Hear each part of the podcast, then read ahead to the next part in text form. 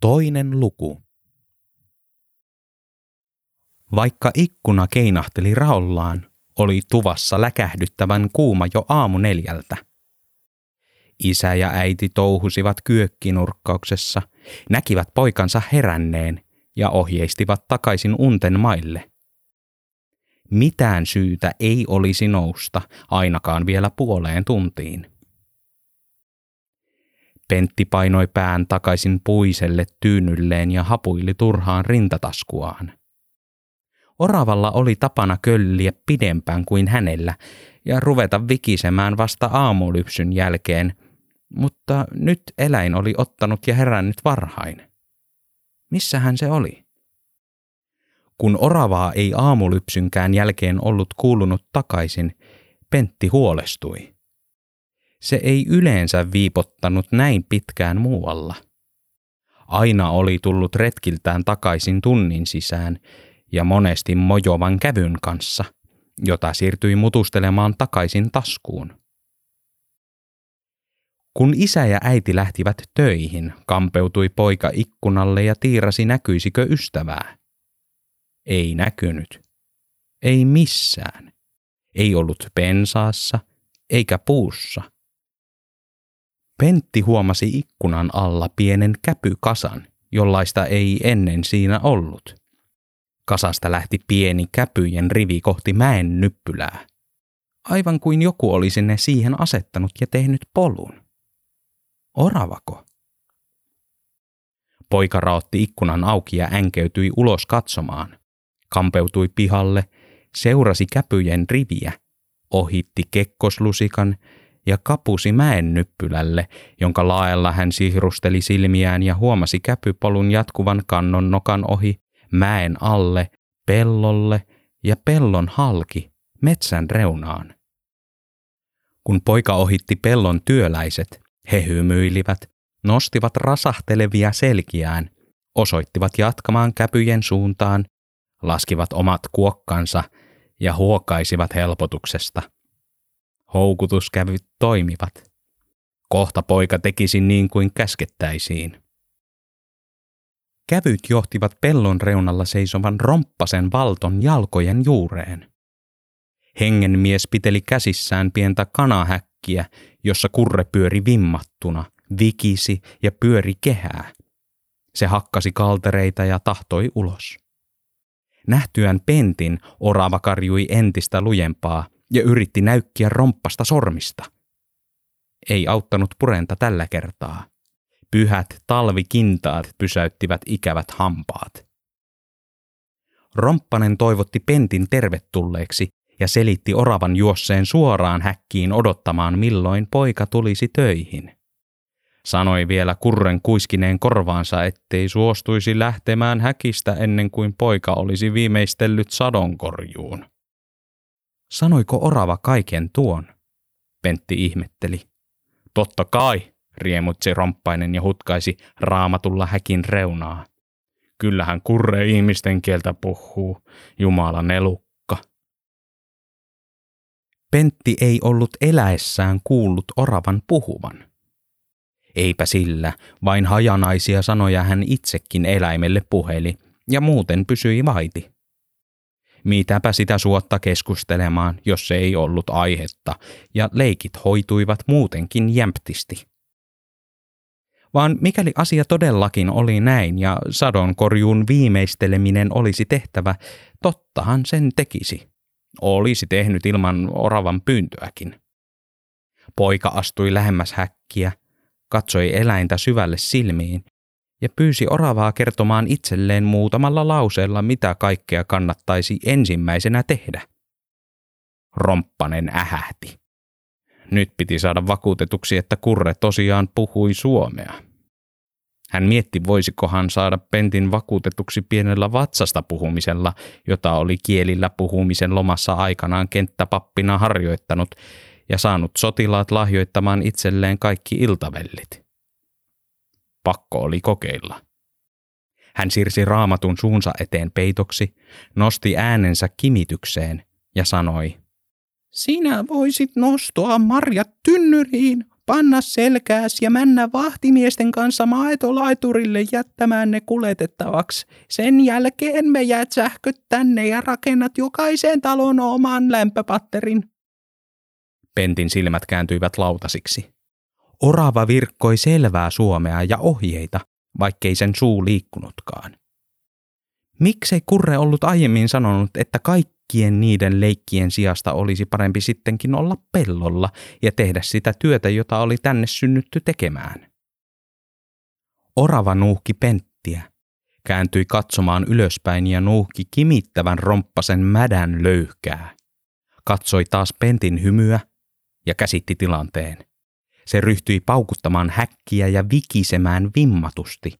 Hutki häkin lukkoa ja sylki ylös vangitsijansa.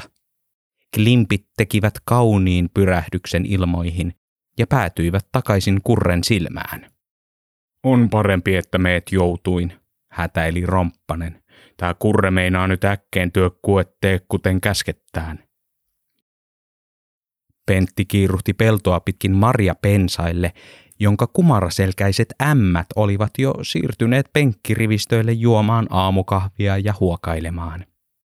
Reippaasti yli kymmenen vuotta siihen oli mennyt, mutta viimeinkin poika totteli. 50 kerättyä punaviinimarjakiloa myöhemmin Pentti kantoi jättimäistä tynnyriä peltoa pitkin kinttupolulle. Se painoi valtavasti, yhtä paljon kuin poika itse – Jalat tarttuivat oksiin, mutta mieli pysyi pirteänä. Romppasen pitelemä orava kimitti kannustuksia ja ohjeita olla kaatumatta tai pyörittämättä tynnyriä maata pitkin. Yhtäkkiä poika kuuli rasahduksen selässään. Sitä seurasi viiltävä kipu, joka kulki koko kehon läpi ja päästä varpaisiin saakka. Se säteili ja sykki jokin lihas siellä muljahti paikaltaan. Taikka sitten luu. Tynnyri heilahti maahan ja heitti 50 kiloa punaviinimarjoja sammalten syleiltäväksi. Saatana, manasi romppanen. Kerää, kimitti orava romppanen. Pentti yritti taivuttaa selkäänsä, mutta se ei totellut ollenkaan. Taakse kerääntyneet kyläläiset päivittelivät, oliko pojan ruumis äkkiä vanhentunut 60 vuotta. Nyt ainakin tiesi, miltä kaikista muista tuntui, eikä ilkkuakseen heitellyt kuperkeikkoja, mokoma poika. Romppanen laski oravahäkin maahan ja painoi raamatulla poikaa niskasta kohti marjoja. Tämä oli tehtävä, kun kilpailukyky sitä vaati. Muissa kylissä oli jo sähkötkin ja kaikki maatalouskoneet, mutta Jonkeri oli pahasti jäänyt alakynteen. Joku oli kertonut naapurikylien sisävessastakin.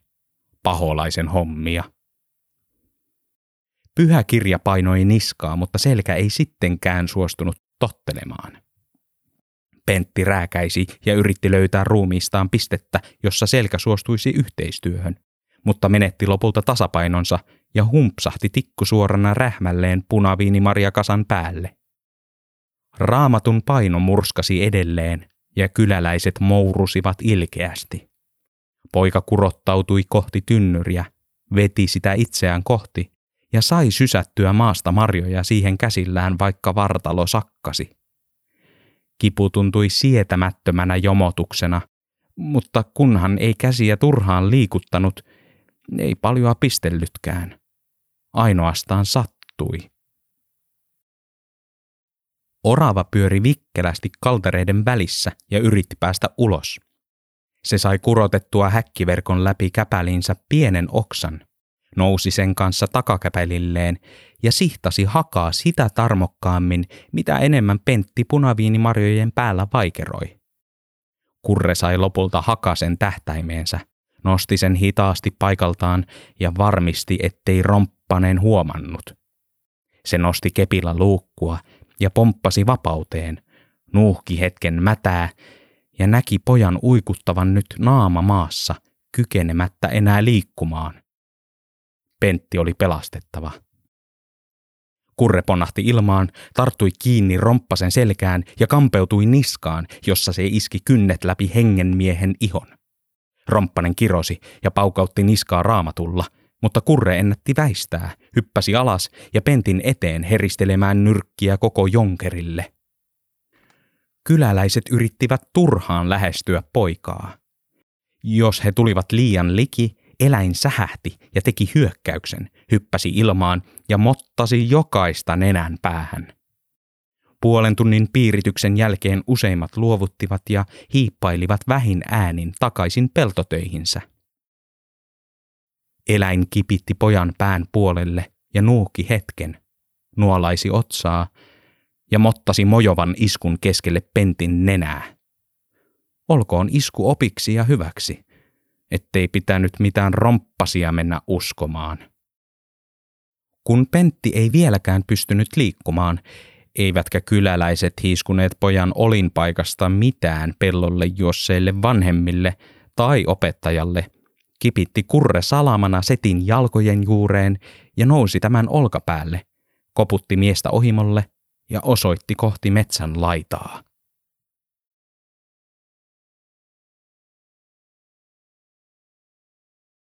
Setti saartoi koko pihamaan valtavilla kekkosilla ja asetti pienempiä lusikoita porstualle, ovien ja ikkunoiden eteen. Tämä ei saanut enää toistua. Hän ei päästänyt poikaa silmistään sen enempää kuin oravakaan, joka ronttasi sänkypotilaalle käpyjä ja pöyhötti hiuksista. Välillä se yritti rintataskuun unille, mutta joutui tyytymään niskaan, kun Pentti joutui makaamaan alati mahallaan. Äiti syötti ja juotti ja silitti. Isä istui vieressä vuolemassa ja kertomassa kylän kuulumisia. Kaikesta huolimatta Pentti jaksoi edelleen suhtautua kyläläisiin kärsivällisesti ja väitti ymmärtävänsä jonkerilaisten murhetta. Omaa syytähän se tynnyrin kaatuminen oli. Hän harmitteli kovasti menetettyä satoa ja pyysi isänsä lähettämään terveisiä, että kyllä vielä jonain päivänä poimisi jokaisen Marian takaisin. Menisi tässä maatessa sitten kuukausi tai viisikymmentä vuotta, kyllä kylän oma työmies hoitaisi loppuun sen, minkä aloittikin. Setti silitti poikansa hiuksista, nousi sitten ylös ja vetäytyi pirtin pöydän ääreen lukemaan saamaansa kirjettä. Hän tiesi, että Pentti oli lähetettävä pois tästä kylästä, kunhan vielä joitakin vuosia vähän raamistuisi. Väriliitteen miehet sykkivät elämää ja tulevaisuutta. Poika parani ja kävi poimimassa lumen alle jäätyneet punaviinimarjat takaisin tynnyriin. Vahtia ei ollut pitämässä ainoastaan orava, mutta myös isä. Molemmat pitivät huolen siitä, ettei kukaan pääsisi poikaa viittä metriä likemmäs peltotöissä, eikä kymmentä metriä lumenluonnissa. Niin kulkivat vuoden ajat ja siirtyivät vuodet. Vaikka Pentti kasvoi, kasvatti lihakset ja jaksoi mukisematta yhä enemmän ja pidempään töissä, eivät jonkerilaiset enää uskaltaneet vaatia ainoalta pojaltaan samanlaista lihasvoiman käyttöä. Nurista sen sijaan kyllä uskalsivat. Hiljalleen Pentti alkoi puhella tulevaisuudestaan kylässä. Kohta oltiin rippi-iässä ja miehen mitoissa. Tänne Jonkeriin olisi raskaasta työstä huolimatta hyvä jäädä, sillä siellä Jonkerin ulkopuolella oli vain pelottava maailma, johon ei halunnut ottaa osaa. Isä vältti puheenaihetta taputti Penttiä olalle ja pysyi vaiti. Jonkerin kylätoimikunta kokoontui keskustelemaan valtakunnan politiikasta ja kylän tulevaisuudesta juhannuskokon yhteyteen. Muualla maakunnassa hinnat olivat sukeltaneet ja maatalous reippaassa ylituotannossa. Naapurikuntien finninaamaiset nuorukaiset keskittyivät täyttä häkää poksauttamaan finnejään ja pakkaamaan matkalaukkujaan sekä opettelemaan sanoja spora ja Stockholm, eikä raitsikka tai hurrila. Mutta ei meidän Pentti. Onneksi. Mihinpä hän täältä? Siinä hän kokkoringissä istui alba yllään ja poksautti poskestaan talia nuotioon, kun muiden silmät vältti. Ei Jonkerissa ollut maatalous niin kuumana, etteikö nuorelle miehelle töitä löytyisi. Valtakunnallinen maatalouden ylikuumeneminen nähtiin toisaalta Jumalan armona Jonkerille. Kylätoimikunta oli visusti sitä mieltä, että presidentti oli suuressa sisäpoliittisessa viisaudessaan säästänyt Jonkerin tältä kurimukselta. Kun hän ei ollut vetänyt tietä kylälle, ei traktori päässyt puiden läpi koko pitäjää matalaksi moukaroimaan. Hieno mies se Kekkonen, kyläläiset tuumivat. Viisas mies. Tästäkin huolimatta taantuma nähtiin vastaiskun paikkana. Jonkeri voisi päästä takamatkalta samaan talouden kelkkaan, sillä etumatkalaiset olivat jo uupuneet ja hinnat romahtaneet. Nyt jos koskaan oli aika hankkia kylälle ensimmäinen aggregaatti, joka rupsuttaisi Jonkerin taloudelliseen menestykseen.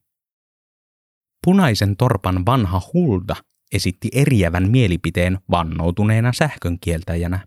Suki pälvikaljunsa peitteeksi hiuksia ja paapatti kuinka ennen oli paremmin. Oli oravan nahkakauppa ja miehet kuolivat viimeistään nelikymppisinä pystyyn pelloille, kun routa ne vei. Taikka karhu. Tai routa ja karhu yhtä aikaa. Sähköjä ei jonkeriin pantaisi ikinä, hän päätti. Pentin taskussa köllötellyt orava esitti vastalauseensa oravan nahkakaupalle. Se lyllersi esiin, kampeutui hultan päälle ja veti tukan pois pälvin päältä. Romppanen hypisteli raamattua ja piti puheenvuoron siitä, kuinka luoja oli rakentanut kuhmon jonkerilaisia varten, jotta sieltä voitaisiin sähkö hakea. Ilmestyskirja sen kertoi selvästi. Heinäsirkat ja kuhmo samassa säkeessä. Kylätoimikunnan väki ynnäsi yhteisen maallisen omaisuutensa. Esiin tuli kasa nöyhtää ja kolme viidenkympin kolikkoa. Sehän oli paljon rahaa se. Yhdessä sitä omaisuutta ihmeteltiin ja räknäiltiin, että varmaan sadalla viidellä kymmenellä semmoisen aggregaatin saisi. Enää tarvitsisi vain äänestää suljetussa lippuäänestyksessä, otettaisiinko semmoinen vaiko eikö. Pentti ei saanut äänestää ja Hulda ei halunnut. Sähkön kieltäjä oli myös äänestyksen kieltäjä. Tulos oli yksimielisesti aggregaatin hankkimisen puolella. Jooseppi venytteli hanuriaan ja ihmiset syleilivät pullonkauluja. Juhannuskokosta moni näki tulevaisuuden hypermodernina ja vauraana kylänä. Joku uskalsi unelmoida jopa sisävessasta. Kun muut pitivät riemua ja orava korviaan, Pentti nousi ylös ja hiippaili ynnetyn kolmen kolikon viereen harjoittelemaan laskentoa. Pari niistä kolikoista oli pinttyneitä, mutta pinttyneisyydestä huolimatta kauniin kullanruskeita. Ne jättivät jäljen ihoon, kun niitä painoi sormen päällä. Oravakin vilkaisi kolikkoja, kunnes tuhahti, laskeutui takaisin taskuun, löysi ilokseen sieltä leivänmuruja ja rupesi laskemaan niitä. Ei lopulta malttanut, vaan söi. Pentin nenästä purskahti tahaton finni rahalle. Hän pyyhki sen peukalollaan ja kiinnitti huomionsa eritteen alta paljastuvaan vuosilukuun. Rapsutti sitten hiuksiaan ja pyyhki talit toistenkin kolikoiden pinnasta. Kaikissa oli sama luku. 1956. Tästä opettajakin puhui. Rahauudistus oli tullut ja pudottanut kaksi nollaa pois. Tämä oli vanhaa rahaa, mutta mitä tämä oli nykyrahassa? Se oli nopeasti laskettu. Markka ja 50 tässä on, Pentti ilmoitti. Ei 150. Pentiltä turskahti toinen finni nuotioon pelkästä suun liikkeestä – Nuotio rätisi. Kylä vaikeni. Jonkeri katsoi pojan kämmenestä vanhoja rahojaan. Sitten penttiä. Taas rahojaan. Jälleen penttiä. Jumalauta!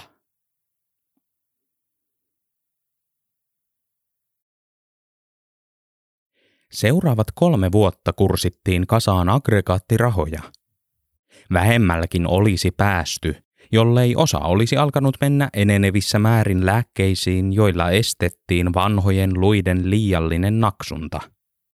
Lisäksi vanhat kolikot oltiin ehditty viskata jo järveen, ennen kuin ymmärrettiin, että niistä olisi ehkä sittenkin saanut Kuhmon pankissa vaihdettua nykyrahaa. Haukien suihin taisi mennä, ei niitäkään enää löydetty. Tänä aikana Pentti riisui albansa ja siirtyi armeijaan. Ei toki Kajaanin varuskuntaa, sillä ulkopaikkakunnille ei nuorta työmiestä haluttu laskea. Jollain ilveellä varusmiespalveluksen suorittamiseen haettiin ja saatiin erikoislupa käydä se jonkerista käsin. Kylätoimikunta luuli olevansa tällä vedolla ovela. Kun käskyttäjänä toimisi Romppasen valto, pystyisi Pentilä teettämään armeija aikana tuplasti töitä. Päivät pelloilla, yöt talleilla, eikä setti voisi sanoa poikkipuolista sanaa.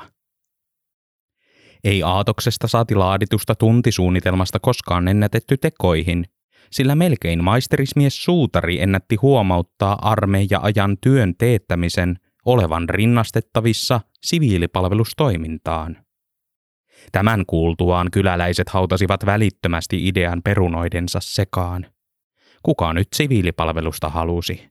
Eihän Pentti nyt hullu sentään ollut. Niin poika astui harmaisiin ja oppi kaiken, minkä armeijassa nyt oppia voi.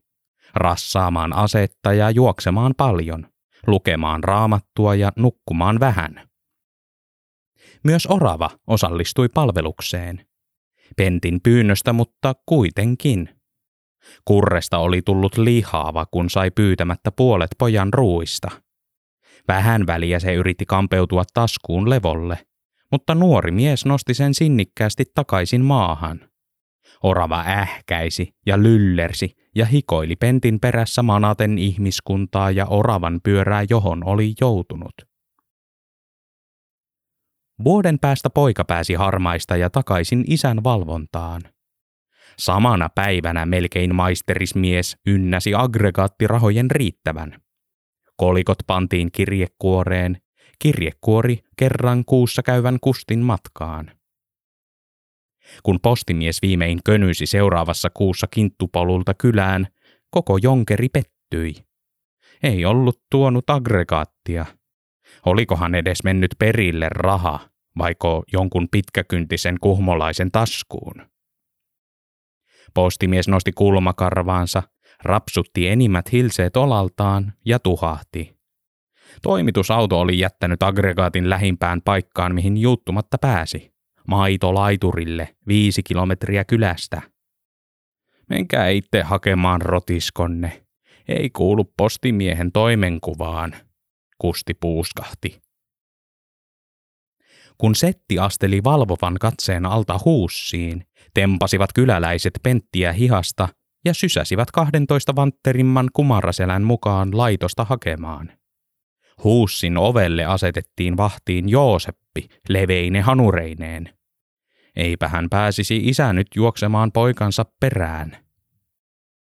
Päästyään maitolaiturille hakumiehet pidättelivät liikutuksen kyyneliä sekä hetkeä, jolloin hökötystä pitäisi lähteä ronttaamaan takaisin jonkeriin. Se oli fantastinen mötikkä, painavampi kuin romppasen synnit. Pentti pantiin painavaan päähän, ja loput miehet kantoivat muutamalla sormella tai puolikkaalla kädellä. Vettä ei kukaan ollut äkännyt ottaa mukaan, eikä sitä liiemmin kukaan kaivannutkaan. Paitsi Pentti, joka huomasi paikkojen puutuvan lihasten tykyttävän, kurkkua kuivaavan, silmien kirvelevän, jalkojen tärisevän ja otteen lipeilevän. Pentti pyysi taukoa, mutta vanhukset eivät suostuneet. Tuhahtelivat vain. Ei tehnyt töitä, eikä edes laiskamadouttaan aggregaattia inisemättä kantanut. Oli siinä meillä työmies. Oravaa sapetti. Matka Pentin taskussa oli epätasainen. Pentin hiki virtasi paidan läpi turkkiin, ja jonkerilaisten äänet kirskuivat korviin. Vähän väliä se nousi taskusta muksaisemaan ärsyttävimpiä naamalle, ja olisi iskenyt kyllä kernaasti kaikki matalaksi, mutta Pentti oli pyytänyt, ettei tekisi sitä. Oli kuulemma vain ihan hyvä tehdä töitä, kun pyydettiin. Muutaman tunnin päästä aggregaatin kantojoukko pääsi takaisin kylään.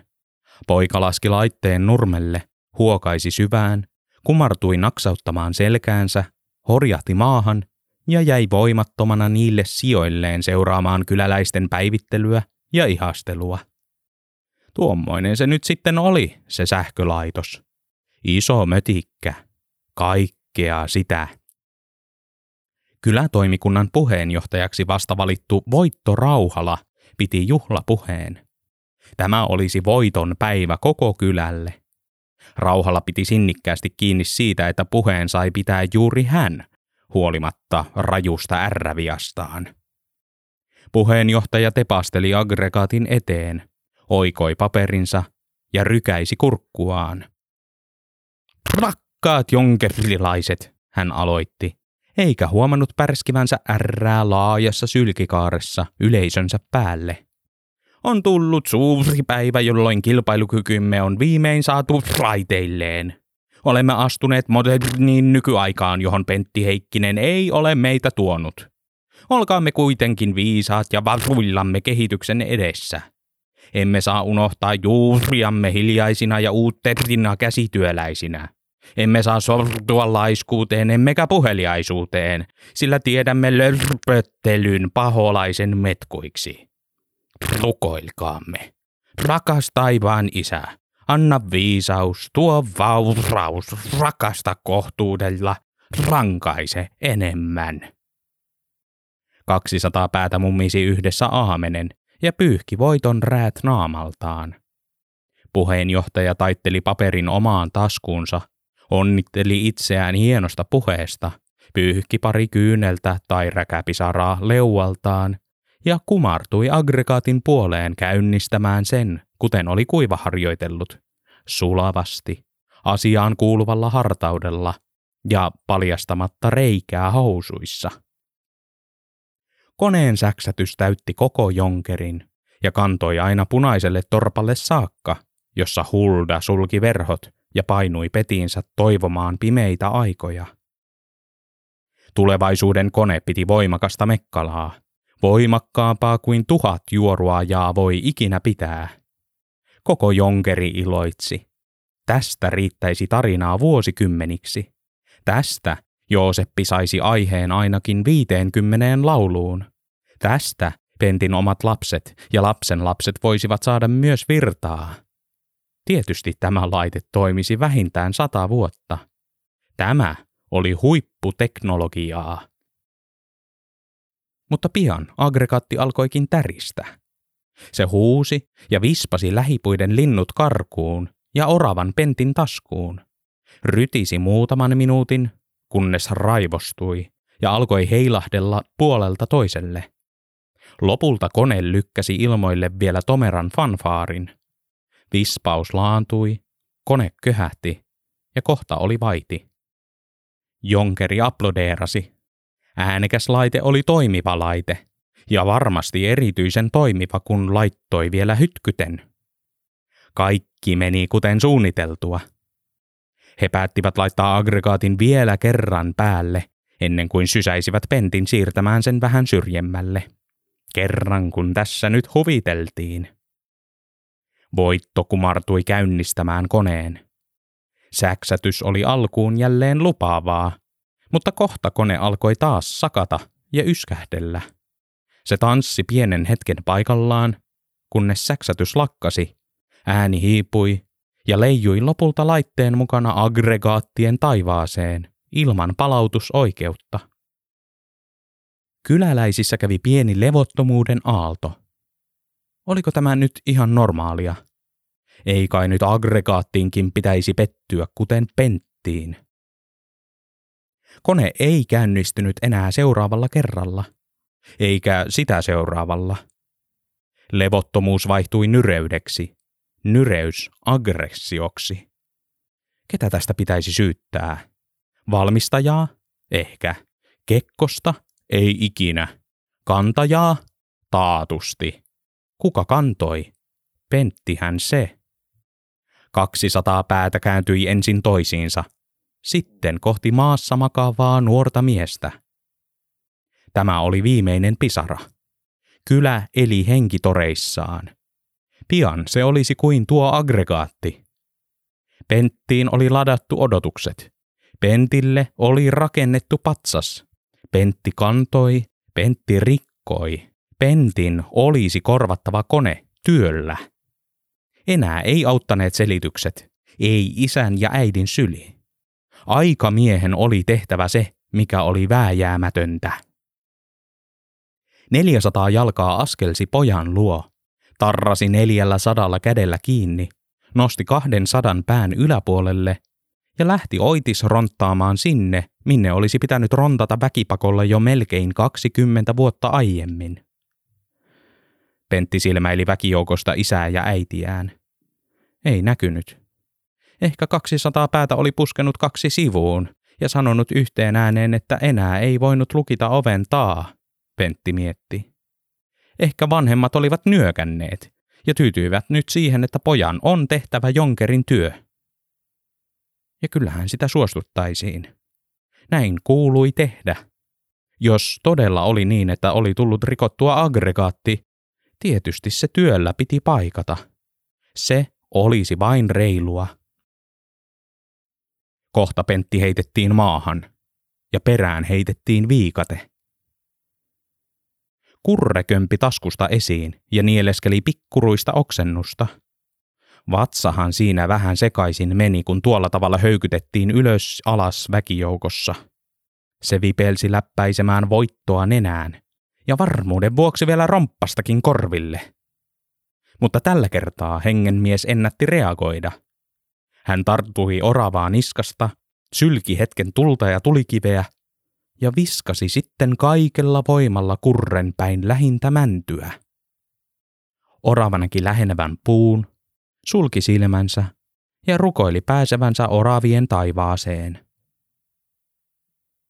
Aurinko paistoi elokuista helle päivää. Viikate viuhui, terä niitti ja Pentille tuli taas hiki. Hän pyysi vettä, mutta ei saanut. Yksi tähti vilkkui nuoren miehen vasemmassa silmässä. Minne orava meni? Missä äiti ja isä? Töitä oli yllin kyllin, koko elämänne mitallinen, ja ne tehtäisiin nyt kerralla. Kylän huussit piti tyhjentää. Heluna ammu oli synnyttämäisillään ja kätilöä kaivattiin. Potutkin voisi kuoria, vaikka kuoret oli kyllä hyvää. Piti korjata asuinrakennukset ja aggregaatti, noutaa kaivolta vettä.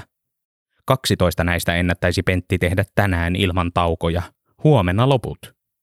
Kiireellisin oli Heluna. Poika kannettiin viikatteelta kätilöimään lehmää. Pentti veti vasikan esiin ja näki verisessä kädessään tähden. Tämä tähti pomppasi Pentin näkökentän mukana kohta pimeään huussiin. Ei ollut muuta valoa, ei. Käsi likaantui, mutta näkökentän tähti pysyi. Sitten kiikutettiin kaivolle. Nostoämpäri oli rikki ja pärskytti vettä enemmän takaisin kaivoon kuin ämpäriin. Tästä saisi vettä juodakseen, Pentti ajatteli. Mutta ei saanut ottaa, vaati Jonkeri. Tähti pomppi pitkin Pentin silmää ja sai kaverikseen oikeaan silmään eri tahtiin välkkyvän tähden. Nostoja oli tehtävä kymmeniä. Omaan suuhun ei päässyt veden pisaraakaan. Käsivarren lihakset olivat aivan vatkulia, sydän pamppaili lujaa. Ei mikään ollut parempaa kuin oma koti ja oma työ, Pentti ajatteli. Juuret tukevasti jonkerin maassa. Ja tuo tähti, kaunis tähti, ihana tähti. Sitä tahtoi seurata. Nyt jumalauta loppu se rettuttaminen, Setti huusi ihmisten takaa. Pentin kuulokentässä kaikuva ihmisten moniääninen vaade vaihtui leikaten isän ärjymiseen. Silmän tähti säikähti ja piiloutui elohiireksi, kömpi esiin ja palasi taas. Poika näki tähden ja väkijoukon läpi isänsä ja kumartui puuskuttamaan. Näitä tiloja ei ruveta paketoimaan, vastasi Voitto ja sai kyläläisiltä tomerat nyökkäykset. Pentti yritti nostaa itseään kumarasta pystyyn ja perustella isälleen, ettei mitään hätää ollut. Aggregaatti piti maksaa takaisin omasta nahasta, sillä itse kai sen rikkoikin. Silmissä kimmelsi, kurkkua kuivasi. Vettä voisi ottaa siemauksen. Sitten kyllä jatkaisi. Parempi kuitenkaan, ettei ottaisi vettä. Työtä piti tehdä. Poika naksautti niskojaan, seurasi tähtiä, matkasi niiden kanssa silmillään ylös ja taas alas. Jalat seurasivat mukana. Pentti yritti tarttua sankoon ja laskea sen hallitusti kaivon pohjalle. Siellä kimmelsi valo. Sitten Pentin leuka valahti kiviseen reunaan, sanko kaivon pohjalle, keho nurmeen ja tietoisuus ties minne.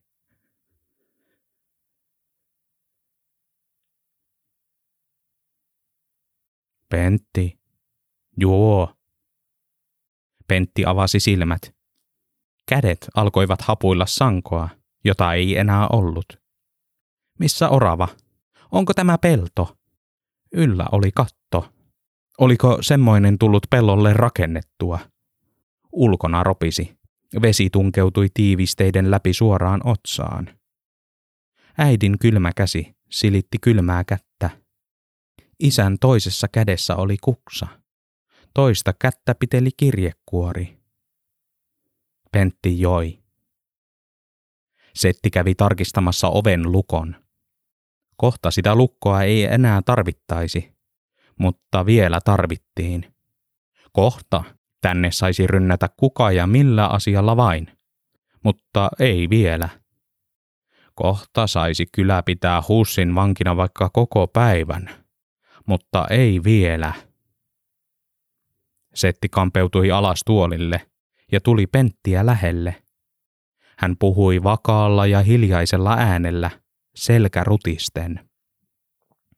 Ku Kekkonen valittiin residentiksi, niin minä laitoin onnittelupuukon sille menemään. Kyllä Pentti tiesi.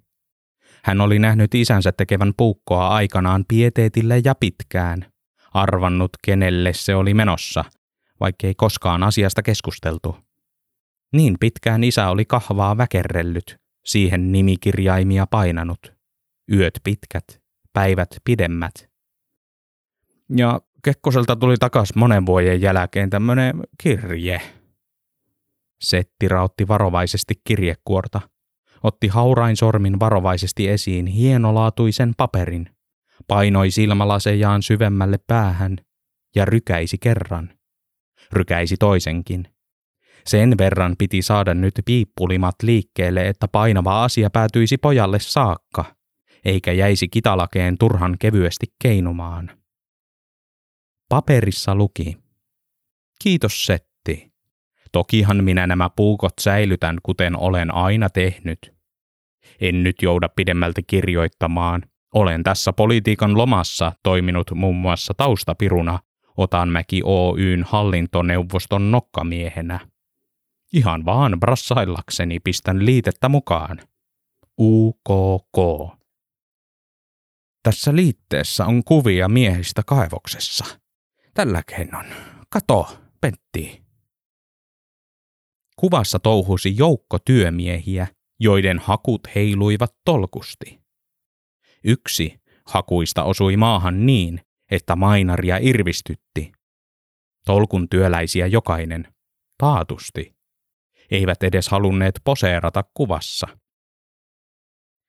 Täällä Jonkerissa ei ole mitään muuta kuin kuoleva kylä, joka outtaa sulta mahottomia, jatkoi Setti. Maailma muuttuu. Mene sen mukaan. Sulle on kaivoksessa paikka. On järkännyt. Pentin silmät irtosivat liitteestä. Paperi herpaantui pojan käsistä vatsalle. Pitikö lähteä pois? Miksi ihmeessä? Ei ikinä. Tämä oli mukava nurkka. Sellainen lämpöinen. Koti. Vanhempien kuvitelmissa lapset lähtevät maailmalle nyytti olalla, tulevaisuutta jo pihatiellä syleillen. Ei niin, että listattiin syitä jäämiselle. Pentti sopersi kuinka piti korvata aggregaatti ja pitää huoli kyläläisten veden saannista. Ja kuka leikkaisi viljan? Entä isä? Äiti, mihin äiti menisi? Kuka lämmittäisi saunan sitten, kun äiti on itse liian hauras ja luut sortuvat alta? En tahtos pakottaa lähtemään. Mutta on pakko, isä sanoi. Pentti jatkoi inttämistään. Ei tänne työhön kuolisi. Eikä poika enää ollut pelkkä lapsi, vaan mies. Ja miehet tekivät mitä mielivät. Ja oma mieli teki jäädä jonkeriin. Muusta maailmasta viis. Se oli pelottava paikka. Ei sinne hullukaan halunnut. Ei ikinä. Sinne kuolisi heti. Karhu söisi elävältä Kajaanissa. Taikka sitten juopuisi itse, hukkaisi elämänsä tarkoituksen ja tulisi yhtä harmaaksi kuin kivitalot. Siellä oli autojakin. Sanojen keskellä isä nousi pystyyn, kävi hakemassa laatikosta viimeisimmän puukkonsa ja palasi takaisin. Hiiveeli puukon terää ja ojensi pojalleen. Se Eellinen on niin kovin tylsä sulla, niin ota Pentti tämä. Pentti yritti vielä inttää, mutta sanat tarttuivat suuhun, joka oli vasta vedellä voideltu. Isä oli päätöksensä tehnyt, ja äiti sen hiljaisuudellaan sinetöinyt. Poika nousi ylös, kätteli äitinsä ja isänsä, ja astui ovesta ulos. Hän näki edessään hämärää, kuuli takanaan sulkeutuvan oven. Taakse ei ollut asiaa, edessä olevasta ei tiennyt. Ja missä se oravakin oli? Elokuun yön syli oli tumma, lämmin ja pelottava. Poika otti ensimmäisen askeleen, otti toisenkin, ohitti suuret lusikat, vaikkei olisi halunnut. Voi Kekkonen, minkä teki. Metsän reunassa Pentti tunsi jonkun nilkuttavan lahjettaan ylös. Orava kampeutui hitaasti olalle ja varoi vasenta käpäläänsä, joka oli päässyt murtumaan. Se nuuhki Pentin hikisiä kasvoja hetken lohduttavasti, kunnes muksaisi paremmalla käpälällään poikaa korvalle. Älä lähde ilman minua, se viesti.